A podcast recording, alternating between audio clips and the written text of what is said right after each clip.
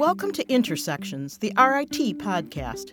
Since 2010, MetaProject has paired RIT student designers with a client in what has become a signature project for the university's internationally ranked industrial design program. Today, distinguished Professor Josh Owen, director of RIT's industrial design program and the founder of MetaProject, talks with distinguished Professor Roger Remington, director of the Vignelli Center for Design Studies, about a decade of connecting students to industry.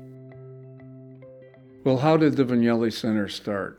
We have to go back about 30 years ago when we began bringing designer archives to RIT. And uh, this uh, process was ongoing.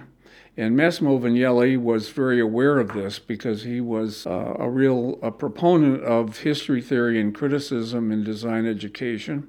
He was a, a very world class designer who who had a great interest in education and supporting education. And so ultimately, when, when he had closed down his office, his health was not well, he was looking for a place for his archive he approached us, and um, uh, we were very happy to begin dialogue with him. The stars were properly aligned so that uh, we were able to get the uh, project off the ground, and the project uh, took off. And uh, we have one floor of graphic materials and another floor of three dimensional materials, furniture, and tables. And we have uh, two exhibit galleries as part of the center. And so we've had 10 years now of experience. The, the center is functioning both in terms of its archival resources here at RIT for design students and faculty and other researchers that come to visit, and, uh, and other kinds of projects that we support, such as the uh, Meta project from uh, the Department of Industrial Design.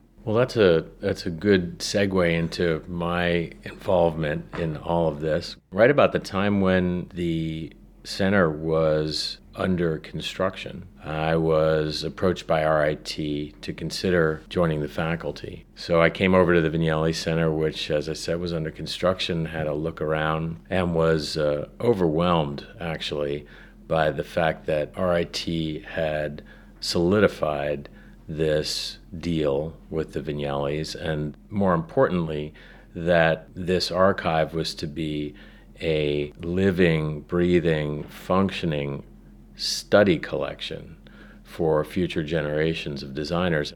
It was a fascinating time to join because as I was ramping up for my first teaching assignment, uh, I was you know shaking hands with kind of the best and brightest folks from the history of design who had uh, come to join the ribbon cutting of the Vignelli Center. And the folks that, that I had been working with uh, in the industrial design department asked me to consider linking the programming that I would develop for the industrial design program to the Vignelli Center in some way. I thought we could easily fold in lessons learned through the Vignelli artifacts, focusing students' output on powerful kind of understandings of meaningful design.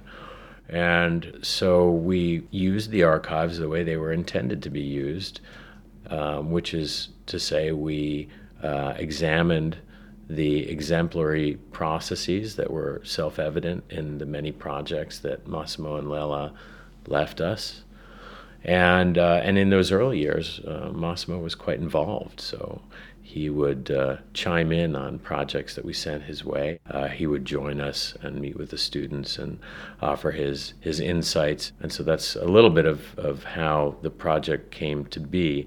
The other piece of it, of course, was um, thinking about how to leverage industry in the picture. And so each meta project incorporates not just a senior design studio leveraging the output from the Vignelli Center, but also a, a powerful design centric industry collaborator or sponsor. Um, so we've had the good fortune over the years of working with the likes of Herman Miller and AreaWare and Kikkerland and, and many others. Uh, and each of these has brought their own challenges to the table, which makes it especially exciting for students because they're not solving a conceptual problem, they're solving something which is of dedicated interest to the outside uh, industry collaborators. So it's something in their wheelhouse as well. You know, coming into the 10th year of exercising this program, we've seen some astounding results in terms of the way the work has been received by the critical design field, and also uh, that these students have gone on to be leaders in industry after a few short years. These artifacts of the Vignelli design years really are um, very important symbols for young students who are trying to learn about design and um, and trying to uh, internalize uh, all the all the different variables involved in a design education. I don't know of any other design school in, in the world that has these kind of assets and resources for their students. Most students learn about history of design from slides or books or something online. Uh, our students learn from putting their nose in the actual artifact, and that's very special. I, yeah, I agree. Here we have students in graphic design, students in industrial design, students in, in all these design fields who take advantage of learning from the archives through coursework, but also through independent studies that take them into the archives, learning archival practices, and studying things which are directly relevant to their field of study. We have an opportunity to show the students how the designers think and how they work through a project, and we have the graphic evidence of that in the archive. So the students can realize that there really isn't always some kind of magic thing that happens, you know, something that comes down from on high in terms of a great design solution that everybody knows about, but that it's really a very systematic, normal uh, problem solving, step by step process. But showing them the actual artifacts that prove this is really a tremendous uh, educational opportunity. Whenever I tour people through the Vignelli Center, I well, I stop at a number of places, and they include the the subway diagram that the Vignellis did, and the Park Service project where they exercise the unigrid. Uh, but my favorite is really the Heller mug that the Vignellis did. The, the mug that the Vignellis designed for Heller in the 1970s is iconic in many ways. Uh, so many visitors that I take through the center from all walks of life can recognize it as a piece that they uh, either sought out as a design aficionado or you know grew up with uh, in a household like mine that knew nothing about design uh, because these were democratically designed they were affordable pieces of plastic. It starts with oh yeah i recognize this piece. I've used this. Wow they designed this? I had no idea. That's the entry point. Then we talk about the details and there's a wonderful story between massimo the designer and Alan Heller, who was the manufacturer. And that is a little dam which is built between the carved out handle of the cup and the actual volume in which the liquid fills. And that dam was put in place to stop liquid from flowing over the rim of the cup and down the handle where it would burn your hand. And that sounds logical when I explain it but it wasn't designed to be there.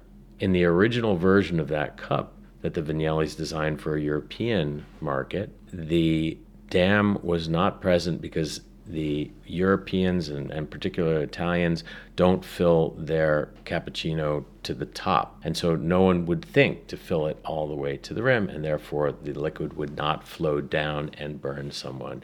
When Massimo adapted this cup for the American market. Alan Heller said Americans are going to want to fill it to the rim, they're going to burn themselves, and there's going to be lawsuits. So we can't do that. Massimo's perspective was let them burn themselves. They won't do it twice. Alan said, well, you know, that, that's not the way it works here. And so there was this kind of back and forth. To me, the reason that this story and this artifact is my favorite and so interesting is that we can have this conversation and that we can talk about design teaching. We can talk about the ethics of design. We can talk about the materiality. It's all imbued in the artifacts of process right there. And we own all of that. Every cocktail napkin sketch, every uh, every fight between the manufacturer and the the designer, we can discuss with students, scholars, visitors, friends, family, others, what design means. And that is why that's my favorite piece. This is what we live for, especially in the educational sector. We, we are enthralled by the process of design, it's what we live and breathe. So, having not just exemplars, but strategically collected exemplars is, is proved to be a successful strategy for, uh, for design education that complements everything else we do here. RIT is a very product oriented place. The focus is always on, you know, one kind of product or another, whether you're talking about graphic design or engineering or whatever. But having the, um, the evidence, having the artifacts of the process, really helps to balance that out because then the focus uh, in the classroom can shift from looking down the road to the end and to the deliverable, but it can then focus earlier on the steps that need to go into the uh, into the design process that'll lead to a design product. I think this this is all represented uh, so well in the um, in the Meta project. Uh, experience. And we're uh, looking forward in this 10th uh, year anniversary of the uh, Vignelli Center for Design Studies to for the center to become the client for the Meta Project experience. We're very much looking forward to sharing the output of this course with the design world at large. We take the students of the Meta Project every year to Design Week in New York City as part of uh, the largest celebration of design nationally each year. This year, we're looking forward to sharing the results in a very special context.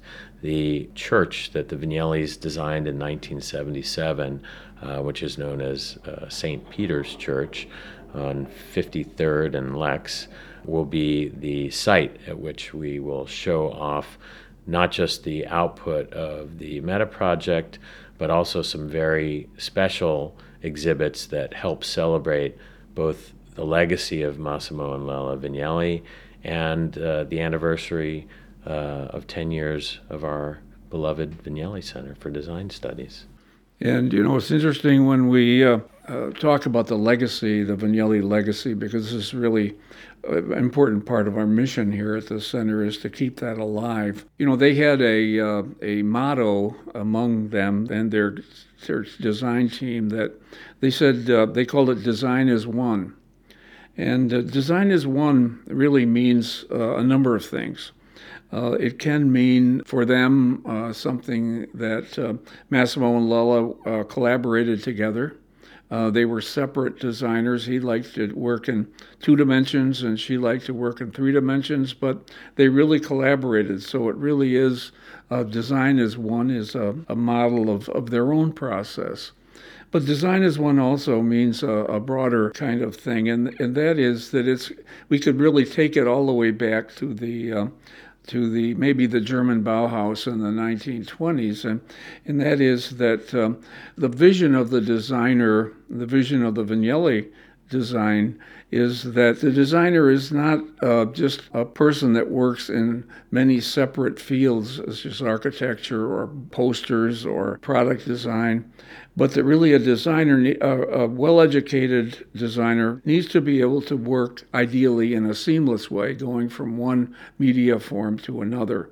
And that's a really uh, important kind of global definition of design as one. I think that the, the design as one, you know, is very much about their methodology and about their approach and about their uh, seamless understanding that they desperately sought to share with us and that we use. Um, but it's also a lifestyle choice. It's a way of seeing the world through a designer's lens. And I think that that is in, in many ways what we hope to impart is that design is one design is is everywhere and design is a way of being and if we can impart that lesson to our students, we've done something. Thanks for listening to Intersections, the RIT podcast, a production of RIT Marketing and Communications. To learn more about our university, go to www.rit.edu. And to hear more podcasts, find us on iTunes or visit us at www.soundcloud.com slash RIT Tigers or at www.rit.edu slash news slash podcasts.